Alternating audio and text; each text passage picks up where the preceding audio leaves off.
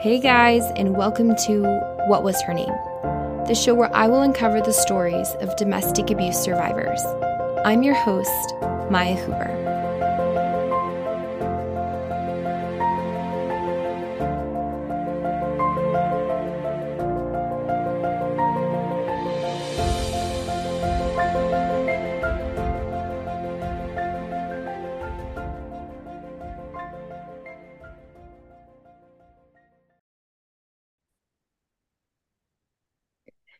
Guys, and welcome to What Was Her Name?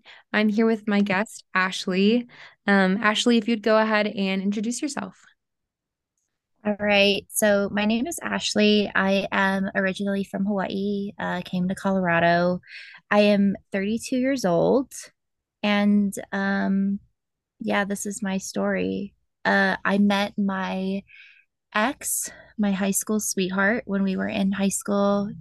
It was my sophomore year. And um, he actually was the somebody that dated one of my close friends. And um, when their relationship kind of fizzled out, I had just been hearing about, you know, what a awesome and talented guy he was. So um, we started talking and we became, you know, at first friends. And then one thing led to another. And uh, we were together for pretty much most of my my high school uh you know career um and we were together from my sophomore year in high school till about when I was 21 years old. And um, you know, with me being 32, that was a long time ago. Mm-hmm. So uh, I have been out of that relationship for a good amount of time, but it is something that I still hold on to especially with a new relationship that I'm in now. Yeah. No, for mm-hmm. sure. Well, first off, um, I didn't know you were from Hawaii. I actually lived there. In, oh, no way. yeah, I lived there. Um, so my dad, he lived there and um I got the opportunity to live there in Honolulu. So so okay, cool. yeah, that's where that's where I'm from. Yeah. no way. That's crazy. Yeah. All my dad's family live there.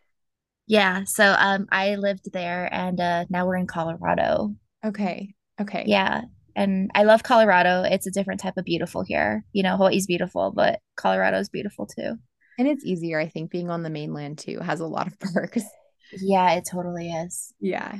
Yeah. Uh, but all that to say, um, so very cool. I didn't know that about you. Um, I think it's also tough though, just like listening to the beginning, just because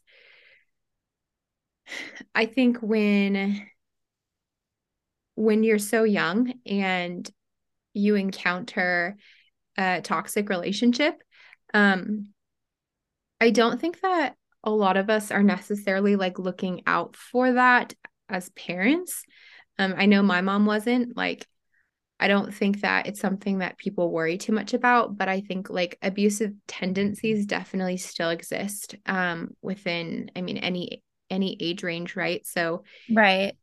I think it's oh for sh- for sure. Like you know, I mean, going into that relationship, like you never think you know you you read about it you see it in at you know in movies and stuff and you're like oh that's not going to be me and mm-hmm. you know my mom didn't look my mom definitely didn't think you know my mom has passed away since but mm-hmm. uh my mom didn't think that that was going to be what was going to be my relationship with him. You know my mom didn't think that was going to happen i definitely didn't think that was going to happen you know and uh i think looking back on it there were red flags there were warning signs that i think people try to warn me but when you're in love and you're young you you ignore it. You don't want to listen to you know to you it's kind of like why are you getting involved in my relationship mm. mind your own business so you know that's and you're young i was in high school you know and i had we had our kids together when, right out of high school. So, you know, I was young when I had my kids too. And um, definitely, you know, you ignore it and you want to, you want to believe that that person's going to change too. And I think I was waiting for him to change. Yeah. So mm-hmm. I think this kind of poses the question. Um, it like creates a conversation that is directed towards youth. Um, and we have all age um, ranges that are listening here. Um, mm-hmm. and so like I've noticed that in the stories that have been shared, um, this season we've had a few, and last season that were high school or like younger, yeah, high school around high school, middle school. Um, and I noticed that it's very it's it's all similar, but it's also different in the way that I think some of the red flags appear. Um, I think, like I said, the tendencies are there. But what would you say were the red flags going into the relationship as a teenager? Like, would you mind listing some of them off? Just because I think it could help others, maybe who are in high school listening to this, like maybe be able to pinpoint those for themselves or watch out for those things for themselves.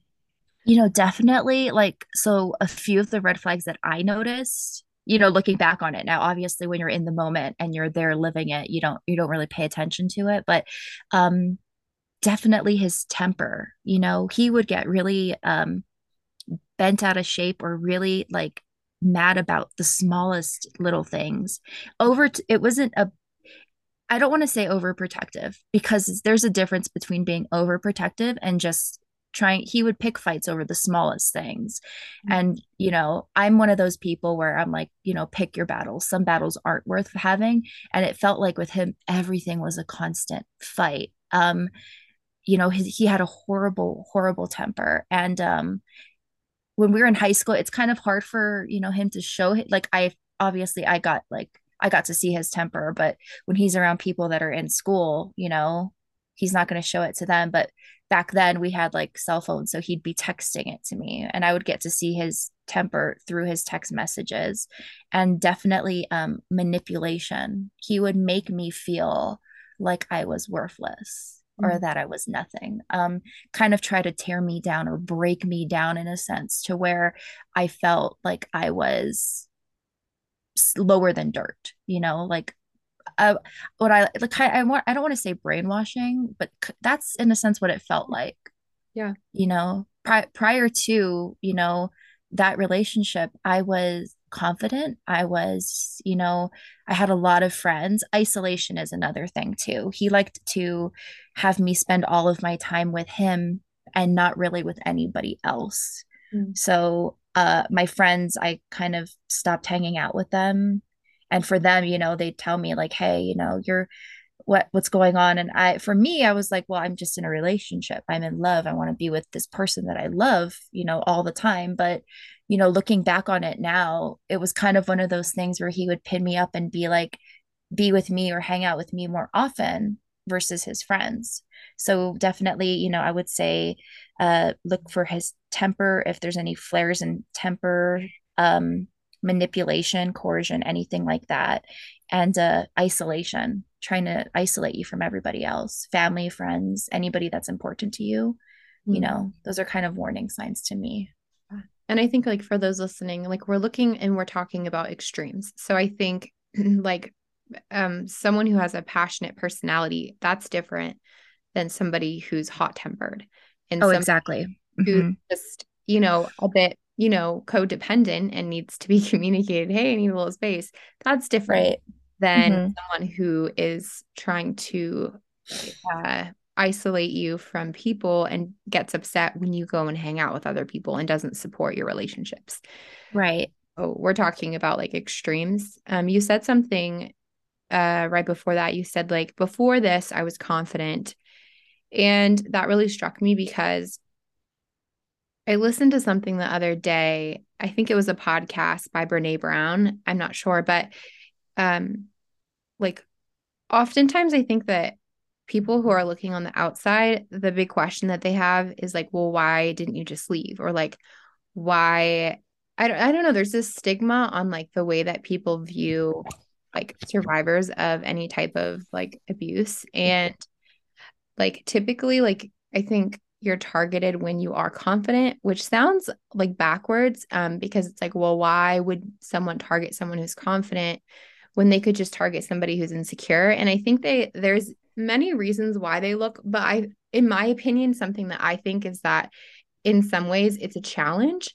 And I think like I've I know for me, I was very confident going into my relationship with my ex, and I hear a lot of girls who were very independent, who were confident, who felt like they knew themselves, or who felt like, you know, they would never let someone treat them a certain way. But when somebody's like breaking down who you are and it's somebody that you love, it's like you crave this, this approval from them that like they're not giving you. And it becomes sort of like this sick cycle and this toxic cycle, right? Where like you right. need this approval from somebody who's not giving it to you and who doesn't think that you're enough. And um essentially right chips away at your confidence until you're no longer confident in your you know not you in general but the person who is like victimized um and so it's just a very like a very toxic cycle right Right, it is. And you you actually like you honestly hit it. When you said chisel away, I how people describe it to me and how I've described it to people is it's kind of like an icicle, like mm-hmm. a block of ice, you know, and that's you, that's your confidence. And you have somebody that's literally chipping away every single part of you until eventually like it's so thin that it can just snap you know yeah. and that's what he did he he really chiseled away at he broke me down to the point where I would sit there and I'd be like, maybe I can't get anybody else. Maybe this is this is it for me. Maybe this is the guy I'm supposed to be with. Maybe he's right, you know.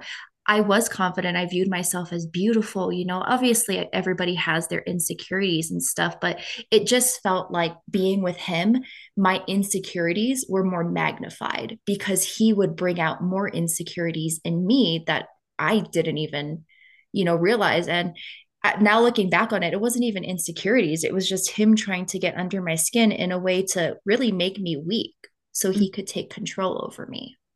So what types of what types of things would he pull out of you and and like harp on regarding like your to make you feel insecure? Like do you have some examples of those?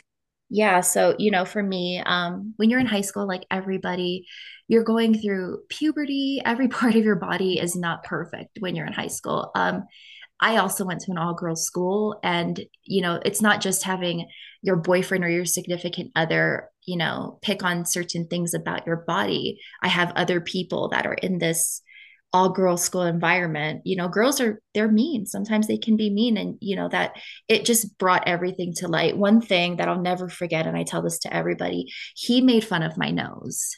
And you know for me i didn't think there was anything wrong with my nose. I was like well i don't think it's that bad you know and he would bring it up to people around him like his friends. So he'd bring it up, you know, when we would be eating lunch, you know, after school or eating, you know, before like when we would see each other, he would bring up, you know, hey, look at her nose. And then his friends would look at it and be like, oh, you know, yeah, you're right. It is big. Like, you know, stuff that I was, I wasn't insecure about at all. He'd bring it out and he'd magnify it. Mm-hmm. And then another thing that he would bring up was um, my relationship with my mom. You know, uh, growing up, I didn't really have a father figure around. I had my grandpa, but he passed away when I was super young. I was 10 years old. So I grew up with my mom and my grandma and my my little sister. It was so it was a household full of women. And for him, he thought that that was worthless and he thought it was not a strong household. You know, he's like, you don't have a man around, so you guys don't know what you're doing. He basically viewed me as weak because of the household, the environment that I was brought up in. Hmm. because it was all women, because it was there was no man around. Um, he basically said that I'm weak, and should I, in the event you know we were to have kids and they would be in that environment, they would be weak too because it's just a house full of women. Which you know, again, when prior to him, I didn't think there was anything wrong with that, and then after him, I was just like, huh you know and there's nothing wrong with it you know but when you're in that moment and you're in that relationship and you love that person so much you're you're just eh, you're kind of taking everything that they're saying and you're i want to say digesting it and you're absorbing everything. Yeah. Yeah and you know that it was just those two things that really stick out to me but that was like in the beginning of our relationship towards like when everything got really bad, oh, it was everything. He picked on me for every single thing. You name it. So at what point like so okay, so it started off in high school and you started to notice like the chipping away at your self-confidence, the isolation. Um, right. It's like typically like how it starts, right? But the abuse rarely starts out as like someone just coming at you with a fist. Like it's it is it escalates to a point where it gets mm-hmm. worse. So when did you realize that something was wrong? At what point did you realize that? You know, so basically when I was in high school, my senior year of high school, I got pregnant. And um, you know, I I told him, you know, hey, I'm I'm pregnant, like I'm gonna I'm gonna keep, you know, this baby. And he was so the the red flags were there now that I'm looking back on it. Just looking, I I should have kind of left him alone at that point. But I wanted him to be so involved that mm. I didn't care what he was going to say. Obviously, at that time, I'm telling him he didn't want anything to do with me. He didn't want anything to do with our baby. You know, um, he would say things to me like, um, you know, I'm going to bring you. One of the instances I'll bring up is he told me that there was somebody at the school that he went to, and he's like, Hey, I, he wants to talk to you. And I'm like, About what? And he said, Well, he wants to, um, he wants to talk to you about your options. And I'm like, What do you mean options? He's like, Whether you're going to keep it or not. And I told him, There's, this isn't up for discussion. And he told me that if I didn't go to this meeting with this, you know, person, that he would throw me down the stairs that was the first thing where I was I was kind of like, I've never he's never threatened me with any type of violence before. Mm-hmm. That was the first one where I was just kind of like I couldn't believe those words were coming out of his mouth. Yeah. And he, he looked he looked serious when he said it to me too. Like he wasn't you knew that he was not it was not just a like to uh scare me you yeah intimidate no you. it, it wasn't like uh, the look in his eye it was it was like somebody that had it, it was almost like i didn't recognize him in that moment anymore mm-hmm. you know? I looked at i remember looking at him and I, I i was crying obviously the whole time this is going on. And i remember looking at him when he said those words and i told him like are you serious right now? And he said yeah you're going to go to this. There's it's not up for discussion or i'm going to throw you down the stairs. And you know in that moment I was just like, I couldn't, for me, that was like my first red flag. But I was like, he's under some, you know, when you're when you're making up excuses for the person you love, I'm like, oh, he's just stressed out. Oh, I'll just go to this this meeting with this person and hear them out, what they're gonna say, you know. And uh at that point in time, my mom had already known that I was pregnant. Um, you know, and my school had already found out that I was pregnant too. So you know, for him, it was more he was worried and stressed out about, well, how am I going to tell my parents? How am I going to tell my school? Like, what's going to happen, you know, with me? And I remember just looking at him when he told me, you know, I'm going to throw you down the stairs. And I remember looking around me and trying to see how fast can I run mm-hmm. to like get out of here mm-hmm. because I didn't know what he was capable of in that moment. Mm-hmm. When I think hearing it back, like us on the other end were being let into a very traumatic moment for you, but like something that I think about every time I'm listening to stories is like just that this was like a real moment that happened to you. Like, and to just think that, like, at such a, you said you were 18?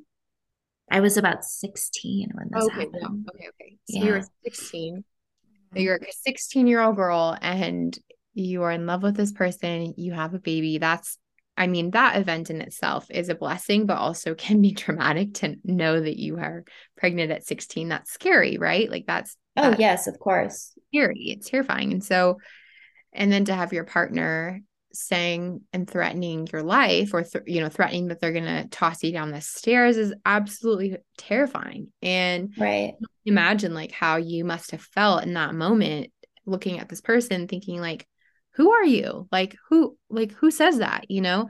And mm-hmm. so that's terrifying. Um what are three experiences that you have in your abuse journey? I know that there's probably loads um but I always like to kind of get a feel for three different ones. That way we can like better understand, I think, like a progression of like the experience that you had in your abusive relationship.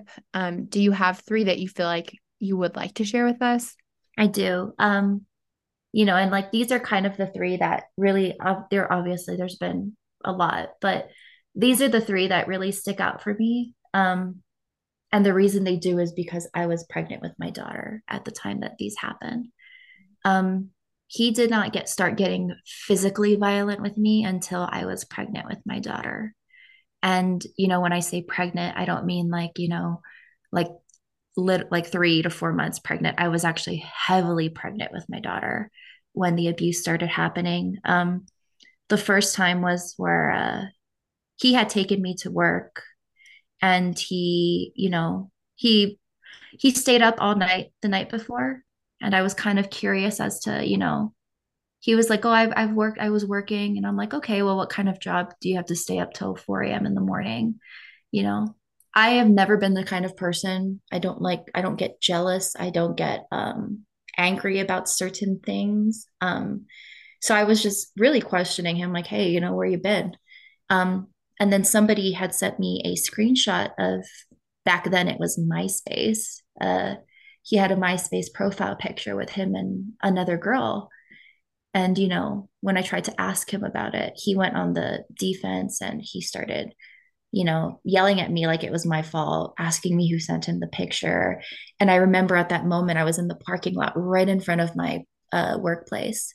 Mm-hmm. And I tried to get out of the car and he grabbed me with such force from the passenger. So I'm opening the passenger side door and he grabbed the back of my shirt and he grabbed onto my the back of my bra strap and he pulled it so hard that my bra actually broke. But when it broke the wire actually left like a bruise on the top of my on the top of my stomach like my pregnant belly. It was just bruised completely bruised all the way around and my bra broke you know? So i'm walking into a uh, my place of work and i'm crying. I'm holding you know my chest because i couldn't breathe. It felt like he knocked the wind out of me. He sped off. He drove away. And um he drove over the curb. My coworkers are looking at me and they're like what the hell just happened? And um you know i'm bawling my eyes out. And they're like are you okay? Like do you need to go home? And you know they're like let's call your mom. And you know, I they called my mom for me and my mom actually came and picked me up and you know, took me home and I didn't tell my mom what happened. I just told her, "Hey, I wasn't feeling good." Um but every that day was the day where I think everybody at my that I was working with knew. They all knew that something was going on. Yeah. Um you know, that was the first time. That was the first um experience that I have. Mm. And then um the second one that I have was uh well, I actually sorry, I want to backtrack for just a sec. No, yeah, what, go ahead. What was his response afterwards? Like what happened and then how did it digress after that? Oh, so, you know, after, you know, I went home with my mom, I, you know, rested for the rest of the day. Of course, I woke up to phone calls, miss miss phone calls, text messages. I'm sorry. Uh, he came to the house and he brought me food you know, and he was like, oh, I'm sorry, I don't know what got into me.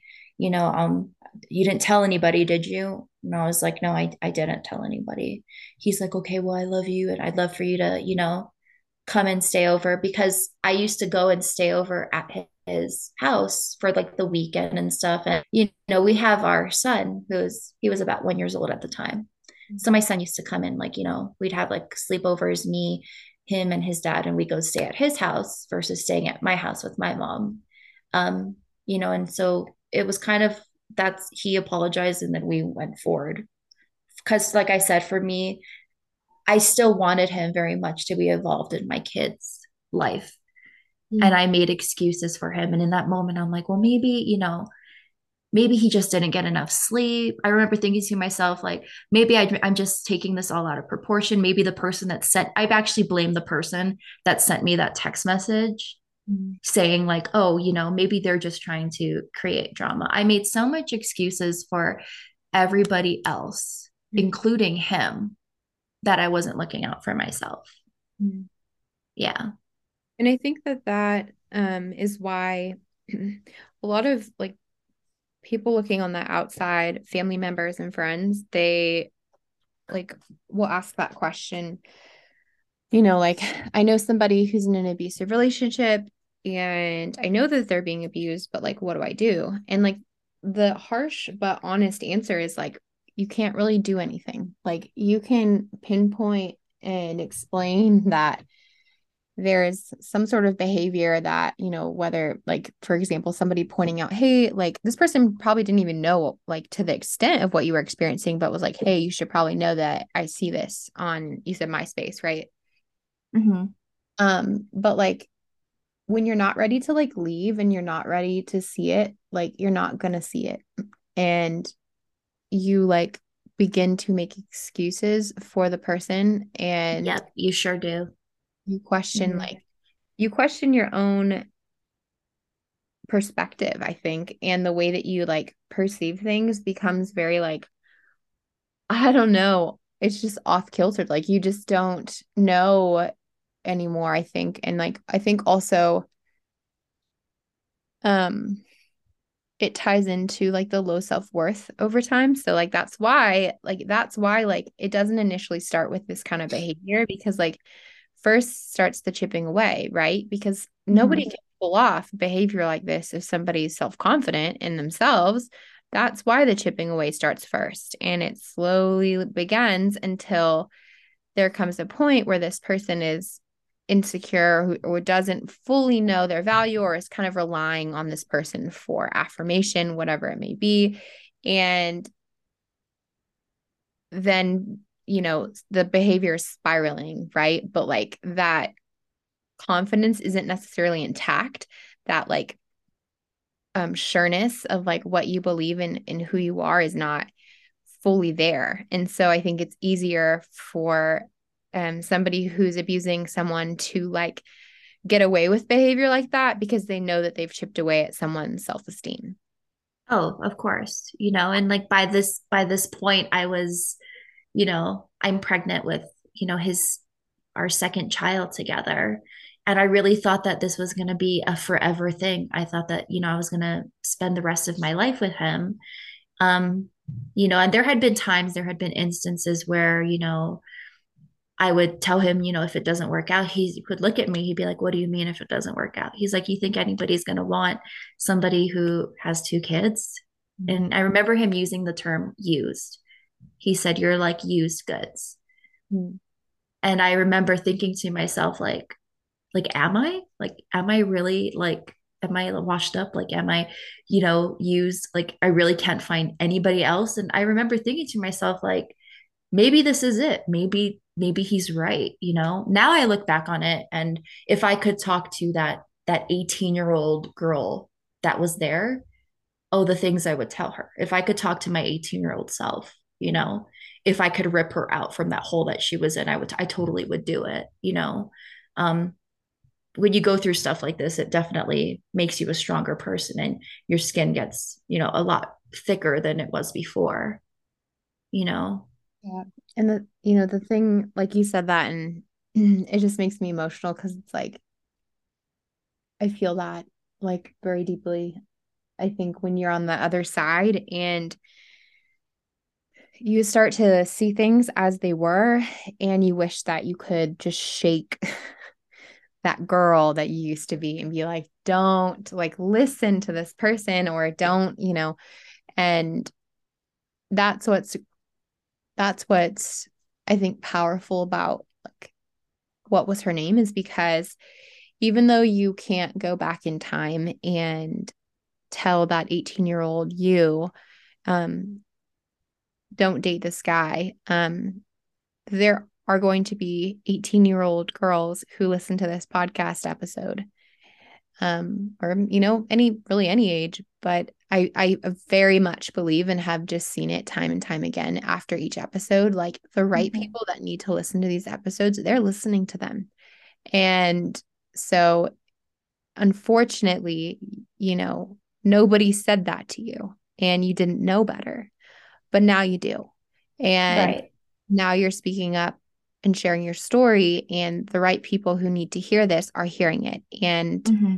like the point of this whole thing, right, is for you to feel heard and listened to, but also that your story can be used for good to help somebody else out who may identify with some of the things that you're sharing and are going to share and say like wait why is this so similar like he does that. That happened to me or you know what i mean? And so i think that's what's great and that's why vulnerability is is so important.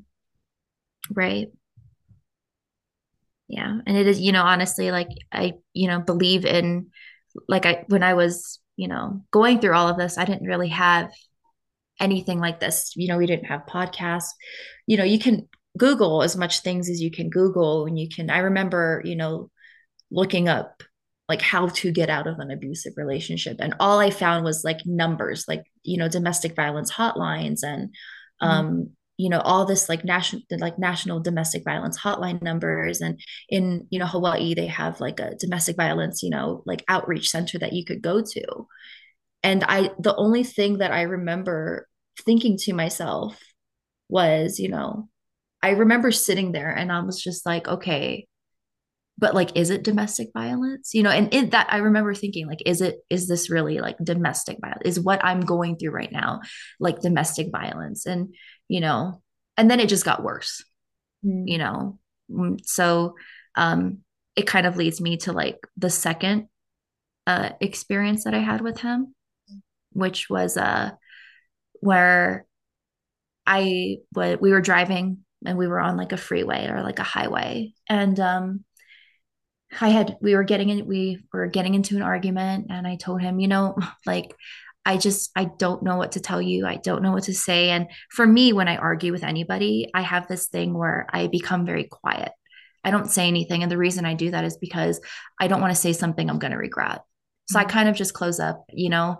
I let them so I let him yell at me. I let him say what he was going to say and um so I remember looking at him and I told him, you know, like I don't know what you want me to say anymore. Like nothing I say is going to make you happy.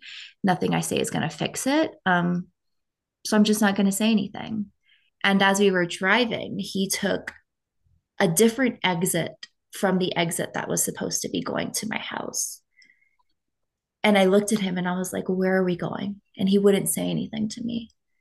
And I, my heart sank to like the pit of my stomach because in the sense I already knew what was going to happen, but I wasn't really prepared for it. And I remember trying to jiggle the car handle. And I wasn't thinking rationally, but I wanted to throw my I wanted to throw myself out of that car. Mm-hmm. You know? And uh we're driving and he pulls up. We go all the way down to like the end of the road.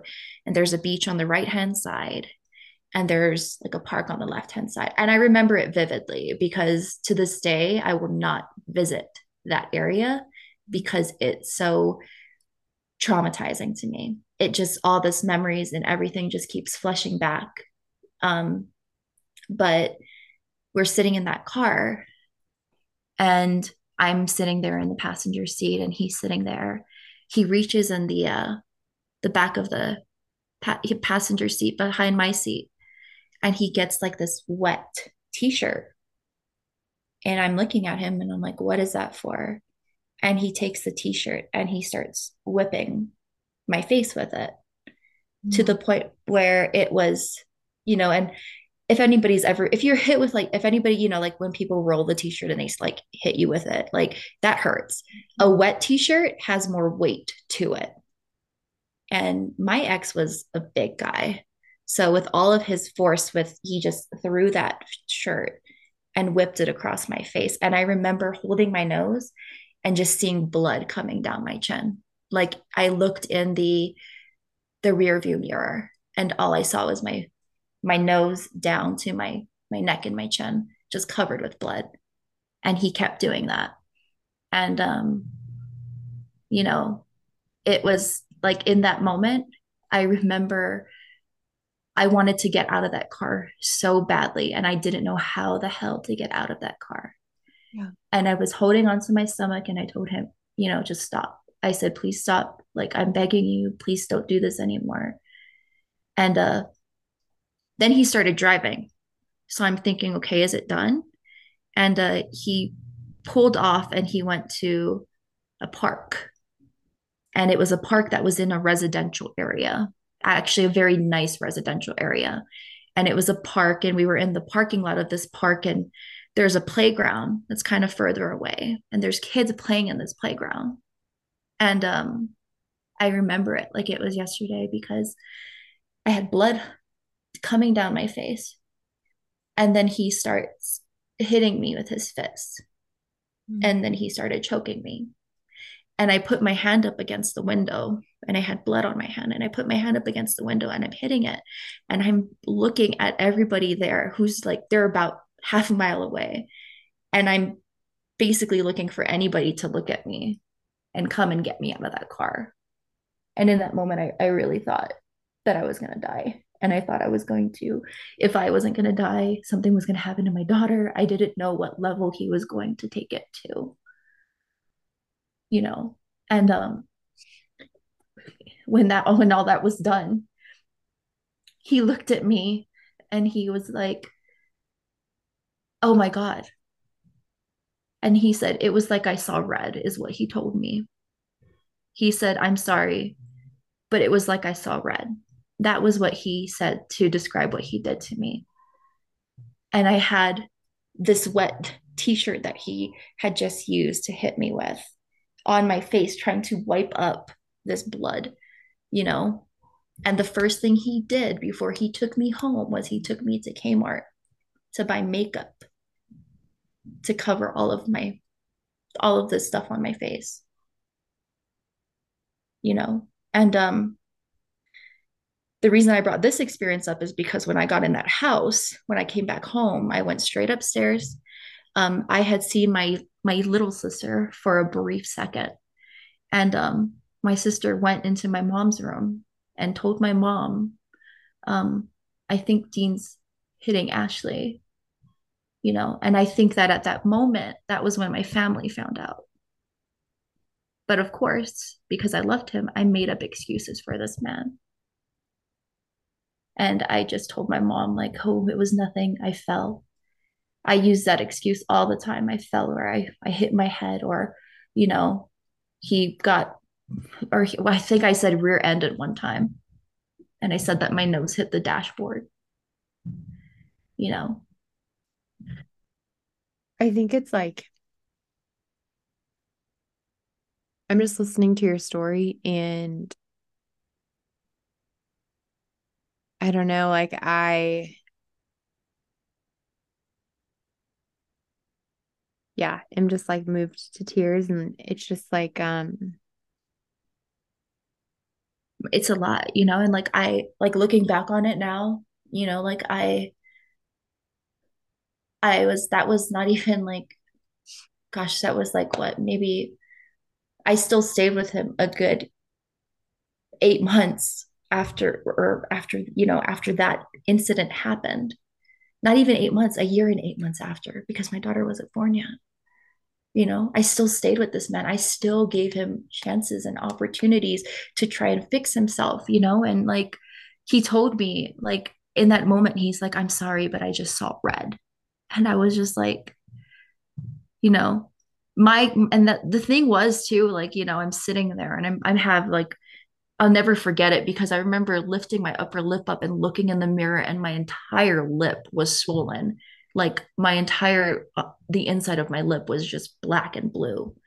You know, and I was like how am I supposed to go to work? Like, you know, I ended up uh calling my doctor, my gynecologist and I told her like my OB I said, "Hey, like I think I'm going to go on maternity leave early. Can you write me out?" And she ended up writing me out for you know the rest of my pregnancy because I knew that if I went back to work with all of this on my face, then everybody was going to find out.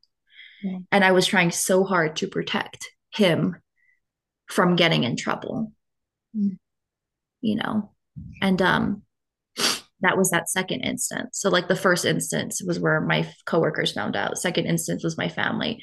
And then the third was uh when um, oh go ahead want to interject really quick. Um, I think something that thank you for sharing that first off. Like, um, it's very like vulnerable to like rehash and talk about something so traumatic. Um, and I think for people who are listening, um, I think that's something that is like, if you're going to take something, right, from this episode to like apply to life, like, because I, we're here supporting you and your story. Um, but it's also integrating into like the way that we perceive things, I think, and our awareness. And it's, it's that like that first example that you used, he did something um, minimal, but it was huge at the same time like anything physical is huge so i'm not i'm not saying like it's small but i'm saying that like compared to the second incident right he amped up the violence mm-hmm. um, but i think for people who are listening and who have or are experiencing somebody who has laid a hand on them I mean, let's just use actually all forms of abuse, okay? Um, there's a wide range and a wide variety. And if you are not familiar with them, like you can find them online, you can find them on my page. Um, but it does not stop there. And like the the behavior will only get worse. And like the like increase of like the intensity of it will only get worse. And I think that that's a place where a lot of us get stuck. Is like we think that it's just like a one off, um, and we're like, oh, it's just not going to happen again. And then the behavior changes and they're sorry and they don't know what what came over themselves or like they just, you know, are whatever. And mm-hmm. like the behavior won't stop there. And like time and time again, story after story after story, you can listen to the progression of the abuse continue to get worse and worse and worse. And so, if mm-hmm. you're experiencing any type of abuse and it's happened once, I promise you that it will happen again. Like, right. It, it will. I will say that, and you'll say that, right? Mm-hmm. And it will be worse the next time. You know, and the thing is, too, you can't like I've, you know, and I've I've used this for you know every relationship i've kind of been into like his i history repeats itself mm-hmm. I, i'm a firm believer in that you know and like you can try to change people you can you know but if they don't want to help themselves there's nothing you can do mm-hmm. you know and you know for for him i really did try i gave him so many opportunities. I really thought, just like what you said, I thought it was like a a one time thing, you know. And it didn't start, obviously, like you said, it didn't start with the physical. Nobody just goes into a relationship and just says, you know, I'm gonna punch you. Like, no, no, it doesn't start like that. It mm-hmm. starts with the emotional abuse, the verbal abuse, you know, the tearing you down, you know, the moment you see a different side, like a temper flaring up and it makes you uncomfortable, if you get that gut feeling in your stomach, I should not be here, then don't be there. You know, listen to your instincts, listen to your gut. It is protecting you, it is telling you, hey, girl, get out of there.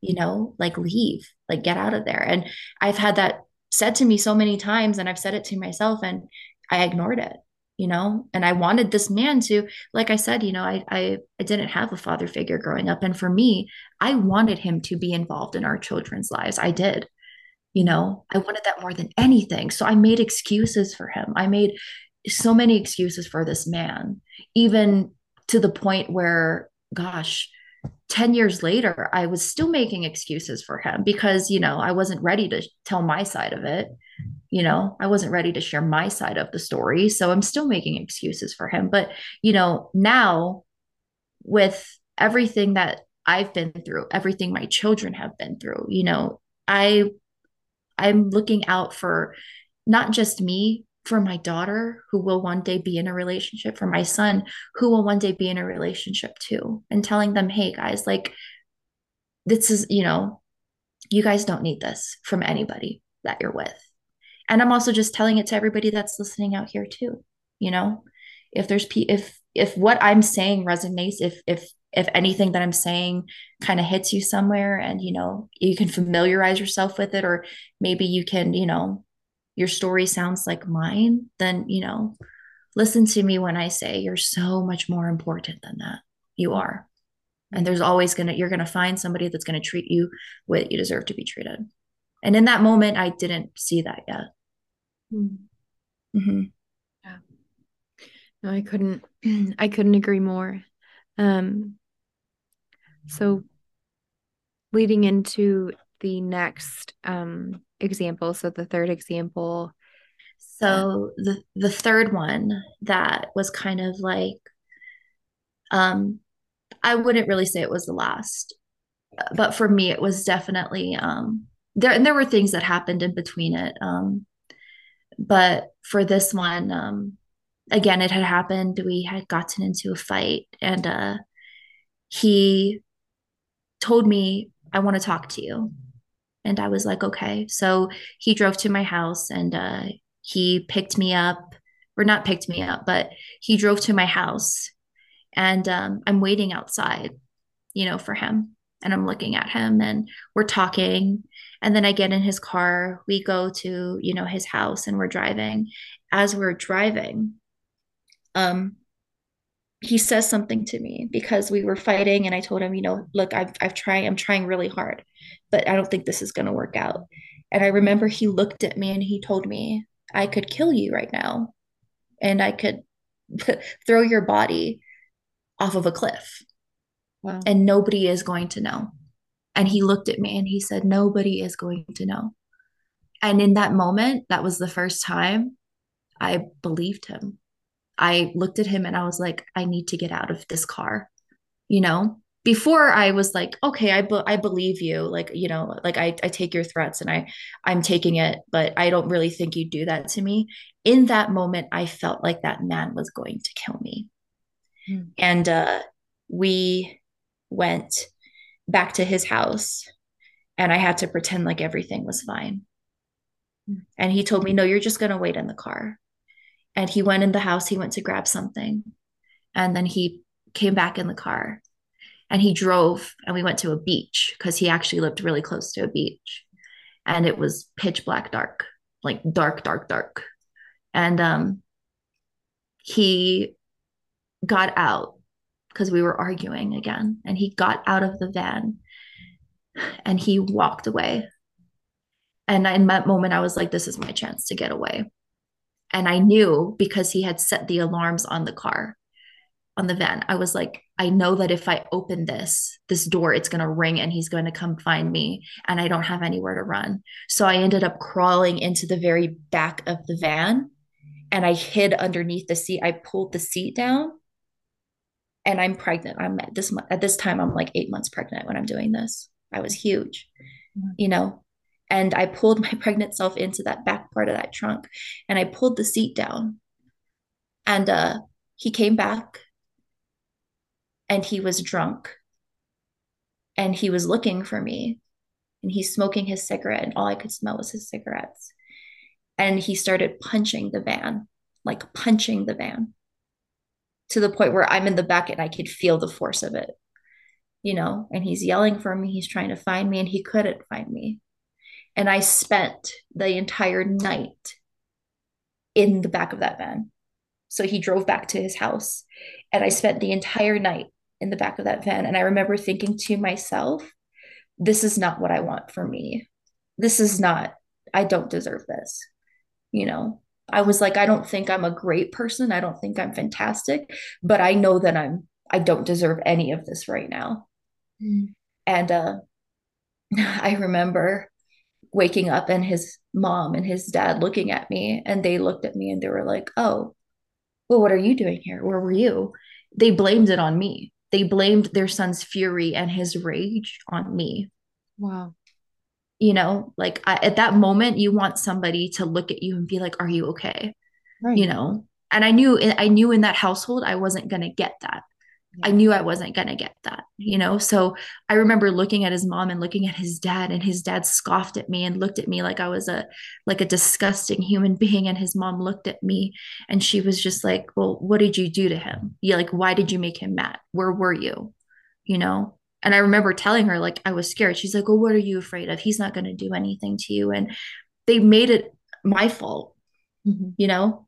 Um and that was the moment that I realized like I, I that's where for me I was like I don't deserve this you know I don't my daughter doesn't deserve this my newborn my baby my baby girl does not deserve that at all mm-hmm. and um you know, I remember I went home and I didn't tell my mom anything that had happened. I just told her that I was excited to be home and that I didn't want to go anywhere. I was like, I just want to stay here for a little bit.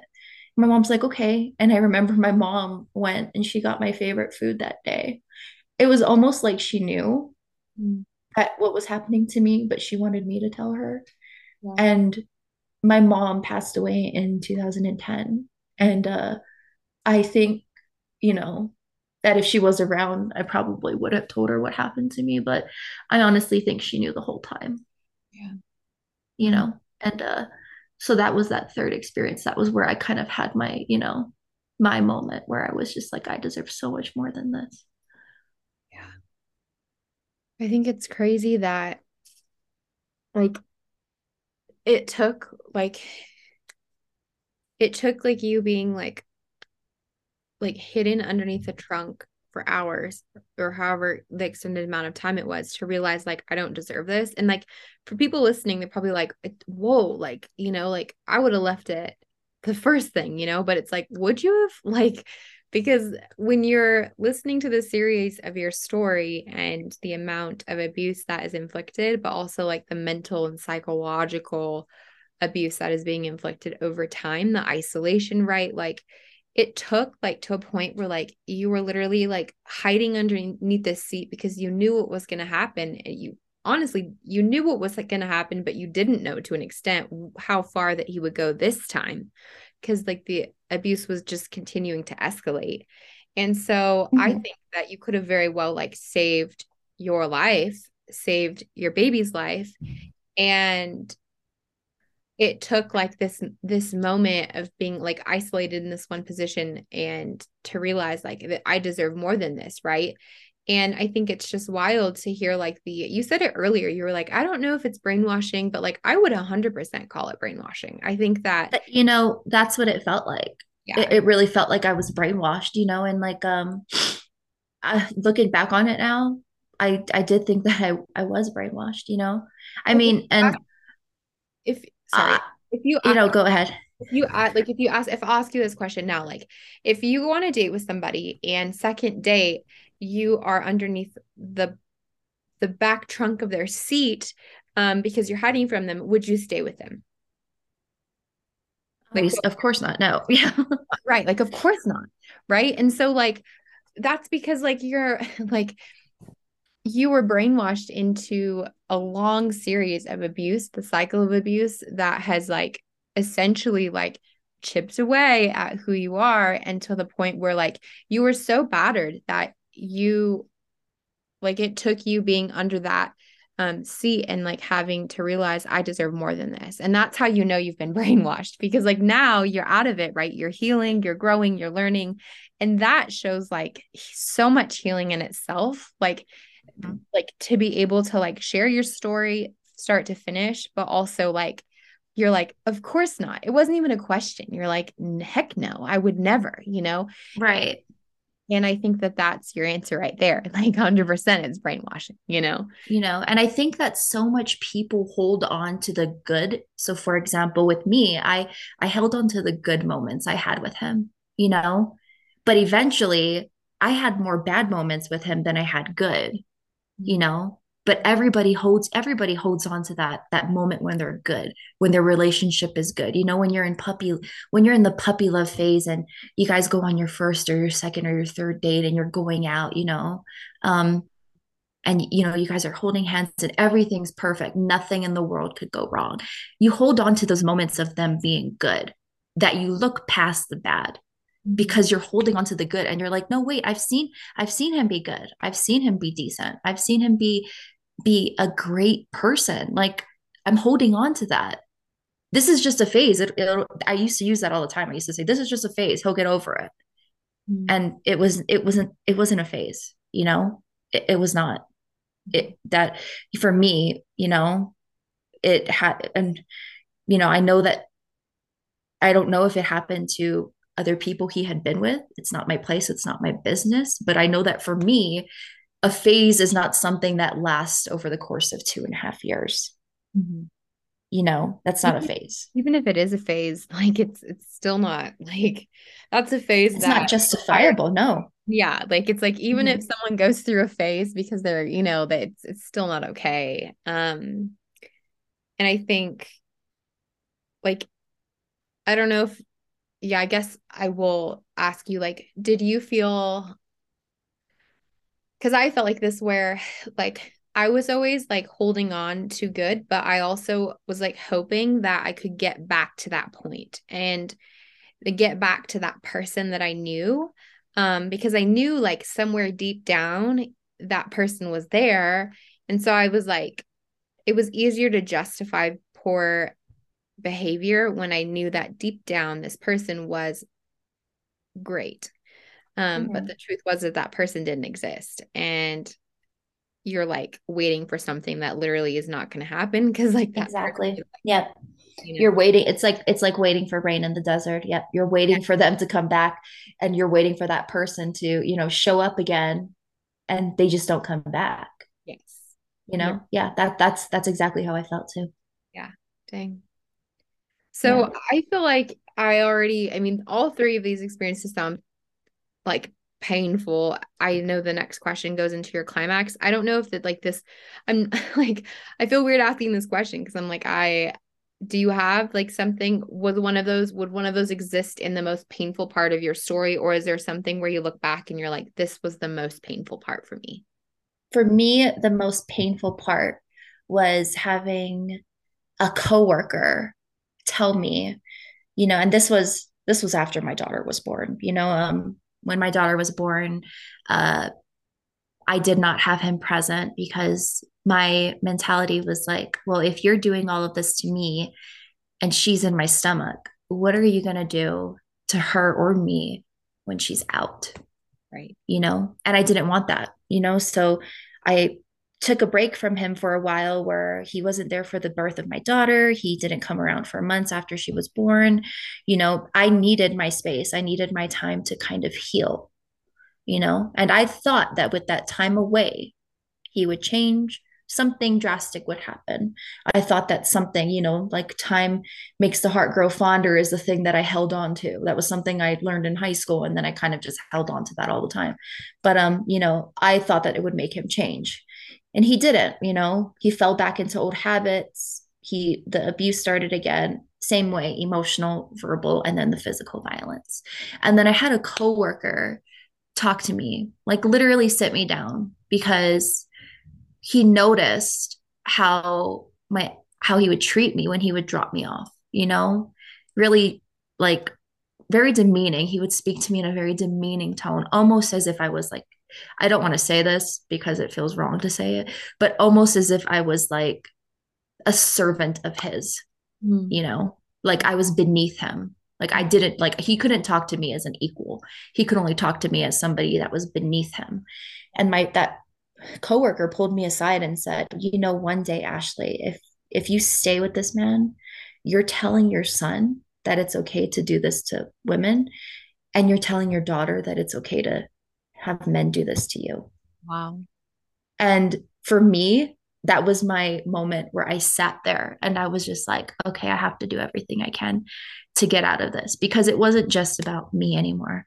It was about my kids. Wow. You know, and it was always about my kids. Everything I've done since the moment I found out I was pregnant has always been for my children, you know, and I was like, she's she's right. I was like, I, I have to do something. And that was my moment where you know i was like okay like i have to i have to figure out a way how to get out of this so that for me was my that was the most painful piece of advice i've ever gotten but in the same sense it saved my life yeah well you know those yeah. those kids like like your son and daughter saved your life like i think that did. Mm-hmm. yeah i think that they were entrusted to you. And I think that you wouldn't be here if it weren't for those kids because it gave you a reason to fight and uh, that's something that i talked to my my g we call my grandma gigi and i talked to my gigi about this and um you know i mean I think we could do an episode individually just on I'm curious to know just as like another mom like not now but in the future um otherwise we'll be here forever but like right yeah so at some point like uh having children with somebody who is abusive how that has shaped motherhood for you um and your experience because I think it is different than someone who is married to someone who's just, you know, supportive and healthy. Um, and motherhood looks very different. Um, obviously as a, as a single mom. And so um, my point though is that I was talking to my G about, you know, motherhood and, and the struggles of single motherhood and healing amidst motherhood and all these things. And she one day she said to me, like, you know, I know that you had your son. I know that God gave you this little boy because if you wouldn't have had him, like I think that he would have he would have killed you um soon like he would have killed you. And i was like yeah i mean like or i would have like maybe killed myself to be honest. Like i think that if i didn't have kids like i would have you said something earlier about how you had thought like just erratically in that moment like i, I could just like jump out of this car right now. Like i could just jump and end it all. Like i could just to save myself from getting a beating. And mm-hmm. i think like that's something that you know when you have kids you can't do that because it's bigger than you now. Um and in a sense um, it's hard being being a mom but it's also like it in a sense has like saved you yeah you know you're absolutely right it has you know and my my kids you know like everything that from the beginning that I found out that I was going to be a mom. I wanted nothing more than to be a mom. Everybody in that moment is getting their college, you know, application letters, you know, hey, you've been accepted into this college, this college, because it was my senior year of high school. And I'm over there and I'm, you know, thinking about like what my baby looks like at week like 8 mm-hmm. You know, at my my my life went on a different path and I'm not mad at all about the path that I've taken. You know, with everything that I've been through in this journey, it made me so much stronger not just for myself, but for my kids, mm. you know? Um, and it's made my kids stronger as well, you mm. know? And, um, you know, they're older now. My son's 15, my daughter's 13. And, you know, I talk to them about relationships and everything like that all the time. And, you know, for me, I'm hoping that they don't get into relationships too quick. But I know that, you know, I was once that age too. So it's bound to happen. Yeah. Yeah. Um so backtracking uh you let you I knew I know that you had a, that point that you shared where you realized like I deserve I don't deserve this. Um so what essentially like made that made you leave but how I guess did you leave? Like how did that look? well, I mean, it wasn't easy. So, um, after my mom passed away, um, you know, he had said some things about my mom passing away. You know, like your, he did not get along with my mom. The reason he didn't get along with my mom was because my mom was an independent woman. You know, like she spoke her mind. She said what she had to say, and he did not like that. Um, his mentality when he was raised was that you know women should be in the kitchen very old school way of thinking but women should be in the kitchen be obedient to men men control everything men should be the only one working which is what he wanted me to do he wanted me to be at home and be a stay-at-home mom and not work or anything like that you know mm-hmm. um and he, he happened to yeah me. he i'm like yeah yeah he yeah, he couldn't he couldn't stand the idea of like me working, but I had to work because he didn't work. So somebody had to make money. But um, you know, my mom, she would tell him straight, you know, like, hey, you got to get a job. You know, she was very blunt with him, but she did it because she wanted him to be good for the kids. She wanted him to be a good dad for the kids. And he hated that about her. So when my mom passed away, he was like, um, yeah, your mom, she deserved it. Like Wow. Your mom deserved to die. And in that moment, I was already kind of, I had one foot out the door and one foot kind of like in the door. And in that moment, like both of my feet went out the door and I was like, yeah, no, I'm not doing this anymore. And uh, so a few weeks later, I ended up telling his parents, just want to let you guys know, I am going to be leaving, breaking up with your son over over the phone. So um, I'm not going to be at home because I know I knew he was going to try and find me, and uh, he did. He tried to find me, and I wasn't home. To which he went to uh, another relative's house to try and go there and I wasn't there either. And it drove him mad that he couldn't find out where I was. I was actually with a friend staying with her at her apartment until all of this had settled down, you know? And, um, and I told him, I said, I, I can't do this anymore. You know, I said, you know, the kids will still go see your, your mom and your dad, and you're welcome to see them if you want, but you have to do something. You have to, you got to change. Like, so you need help, is what I told him and um you know that was that was how i ended it that was how i got out you know because i knew i already knew he was going to come find me i already knew that he was going to come and search for me so i took every possible measure to make sure that me and my kids were nowhere near him when that happened yeah yeah, yeah. and i think you touched on like such an important such an important like crucial topic like when it comes to leaving because like we can say all we want like on here hey like if you're seeing these signs or these red flags like you should be with this person but like we're not saying like right now tell this person like hey you know i noticed these red flags in you and like i'm gonna leave you know no. Like that's no don't like don't be don't don't be that straightforward with it. Yeah. Yeah, yeah no it but it takes you know, preparation. It takes someone who has a place where you can stay where they don't know where you are. Um even mm-hmm. if you think oh well they're not going to do anything. Well like they've thus far had so much control over you that um like you said it drove him mad that he couldn't find you. And so like yeah, you having that um, safety plan in, in a sense set up in place was, I mean, it was crucial. Yeah, it, it was, you know, and like I, like I said, I I had planned it just based off of his previous behaviors, you know, and I already knew that that's what he was going to do. And, you know, when it was over, he couldn't believe that it was over you know and i remember telling him i said look i love you and you're always going to be a part of my life as well as the kids but you know i deserve better than this. And i remember him telling me you're never going to find anybody that loves you the way that i do. And at that point you know had this had been the girl that was a year and a half before i probably would have been like yeah you're right i won't find anybody else like you. But at that moment where he told me that I was like, mm, if love is not, love doesn't come in the form that you're delivering it to me. Yeah. Love doesn't, love, you don't destroy the people that you love. You don't physically harm the person that you're in love with.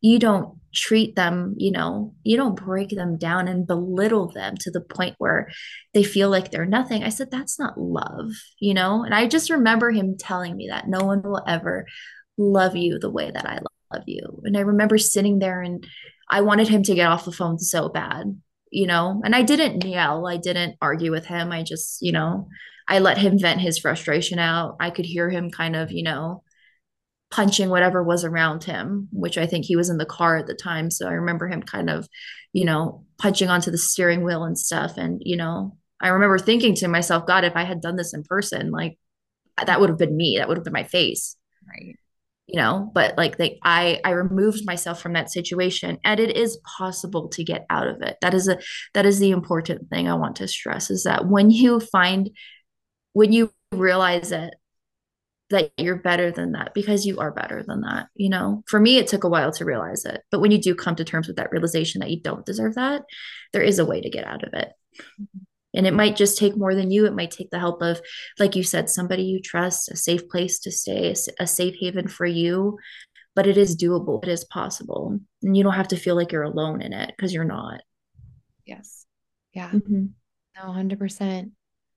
Mm-hmm. Um, and I think that kind of like ties us into the ending. Um, like, so yeah, I have changed this more recently this season a bit. I've asked a different question, so I'll ask these two. But um, that being said, there's a future for you now, right? And you are um, far removed from it. So, like, what, where are you at right now? What are your dreams? Um, yeah, let's start there. My dreams for, you know, I have dreams for myself, but for me, my dreams are for my kids. Mm. I want my kids to be better than me. I want my son to be better than me. I want my daughter to be better than me. I want them to do things that I haven't been able to do. I want them to go out there. You know, I want them to experience life to its fullest, mm-hmm. you know, and the dreams that I have are for my kids, you know, and that's that's how it's been since since I became a mom, you know, and for me, you know, my dreams for them is that, you know, with everything that I've done, I want them to know that, you know, there's no lengths to which a mother's love will go.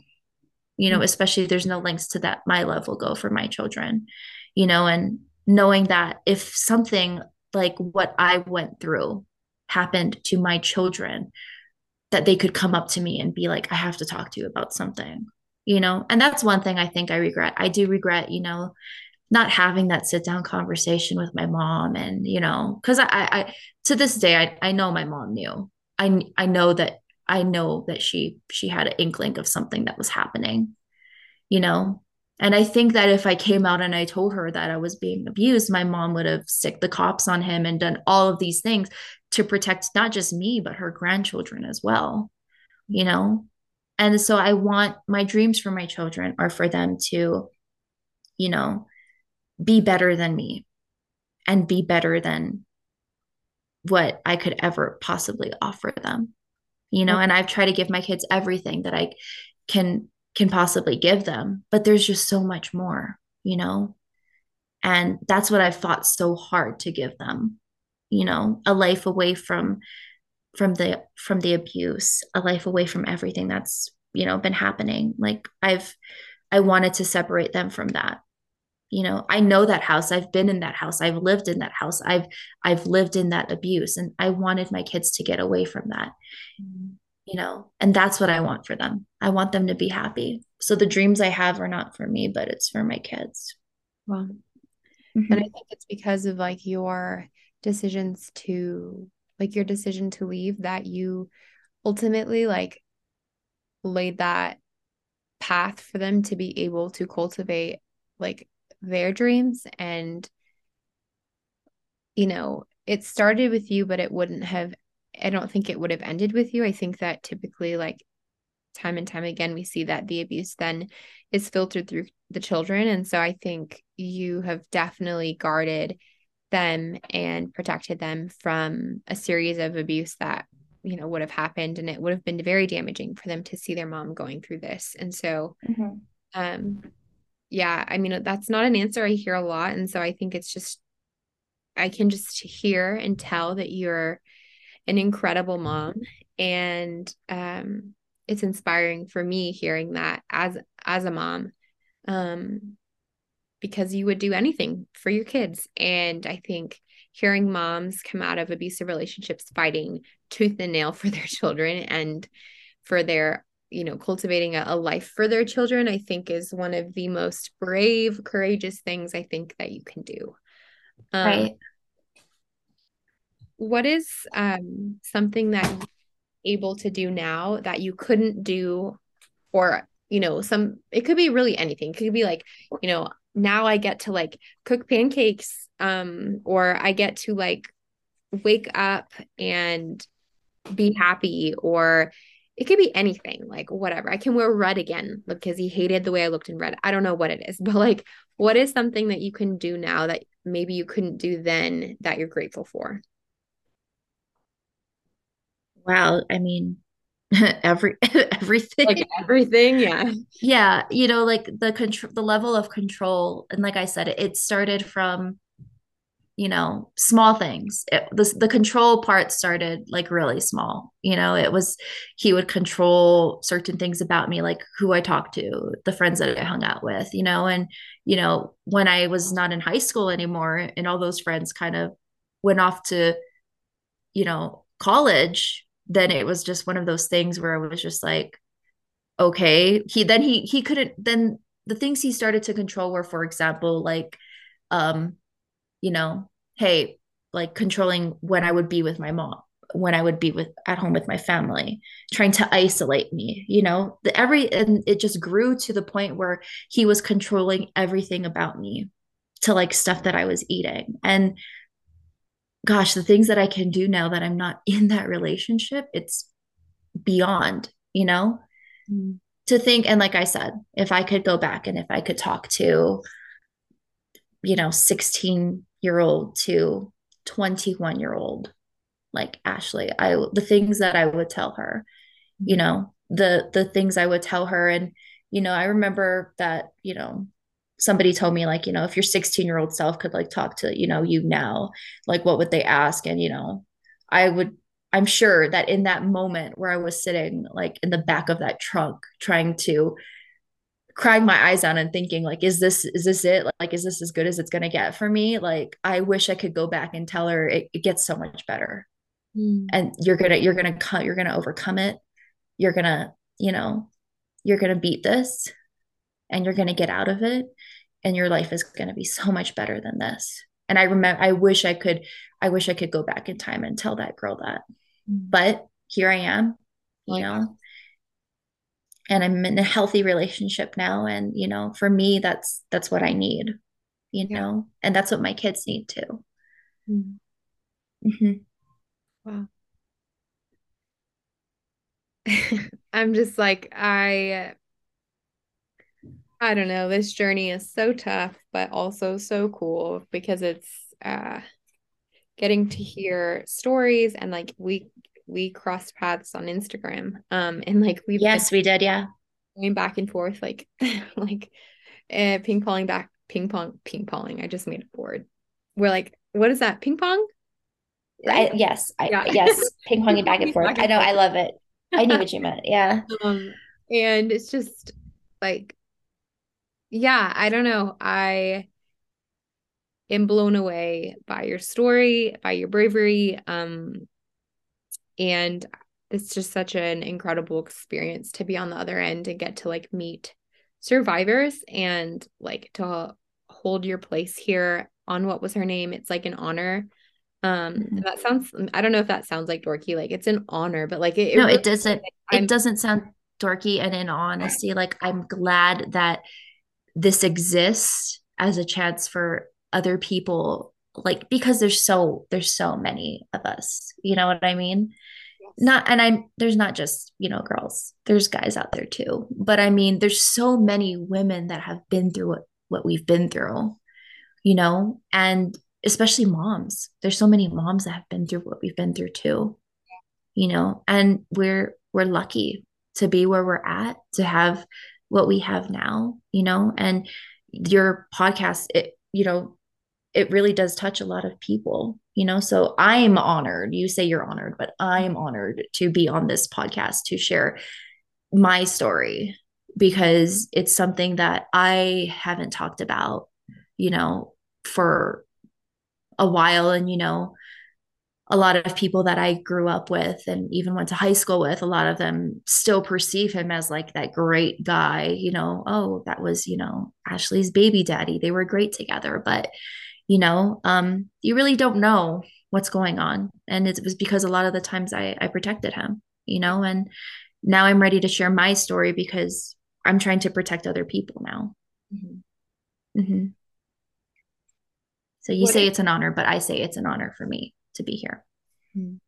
thank you for saying that. Um, what is something that you would say to our listeners? And I, I, I leave this question always at the end, um, and then everybody gives their answer of what tip that they would give someone listening. Um, but something that I think I just need to say, I think, is like, you know, this started off as just a question that I was like, okay, this could be helpful for people, but coming it's it'll be a year in January at the end of January that it's been a year what was her name has been streaming and stories have been streaming and we're starting to see the like fruit of all of the stories being streamed and so like people are coming forward and I've to be honest like I've lost count of the amount of people who've who've been like who've either recognized it or have left it and are out of it or who like even it just gets people's wheels turning like the DMs that I get or even just other survivors who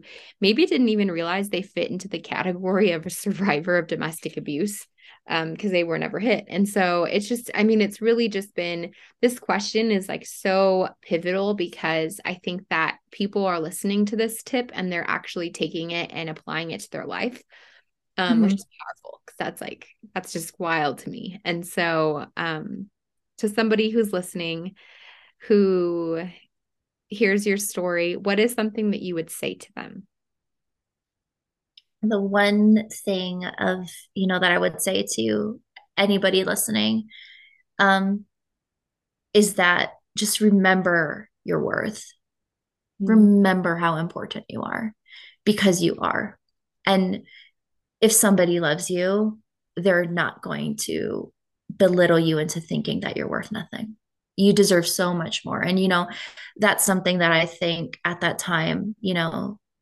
i I wish somebody would have told me. Cause I mean, people tell you like, oh, you deserve so much better, you know, but I feel sometimes like when people say it, it kind of just rolls off the tongue. But it really took me having to go through all of that and for me having to step aside and somebody tell me like, hey, you know, you might want to get out of this before, you know, your kids go through this kind of abuse too. Mm-hmm. and then it wrecks them when they grow up. And then you know it, it really took that to be a pivotal changing moment for me but don't wait. Like the moment you realize the warning signs the moment you see those red flags like i said earlier if you have that gut feeling if you have something in your stomach that tells you hey something just doesn't feel right then it's not right you know listen to your instinct it's there to protect you um, and just know that you're important.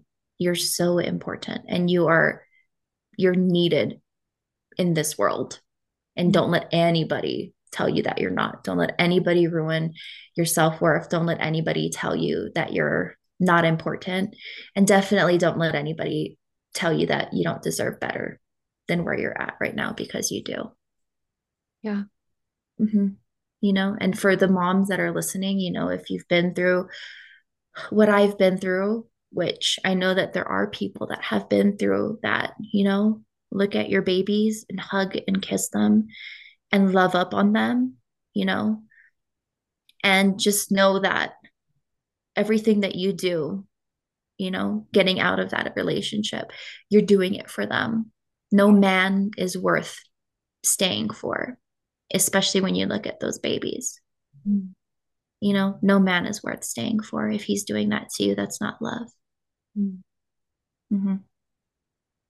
Thank you so much, Ashley, for sharing your story and being willing to revisit painful memories. And I just know that, um, like I said, it's an honor to have it here and to like give it a place on what was her name. And I know that uh, people moving forward are going to come across your story um, when it airs, but then maybe a year later, and um, it's going to the right people are going to listen to it and need to listen to it. I really believe that. And so, yeah, I'm just grateful our paths have crossed. And although it's, I'm so grateful our paths have crossed. And thank you so much for letting me be a part of this. Yeah. Thank you so much. Thank you. All right, All right guys. Um, tune in next week for another story. Um, we're actually coming up on the end of the season already, which is kind of crazy. Um, I feel like we could just keep going and going because there's just so many stories. Um, which sucks. Like we don't want there to be some tons of stories, but it's just wild. Like I feel like we could just keep going all year. Um, but 12 stories per season. So um yeah, tune in next week and the next episode will air. Thanks, guys.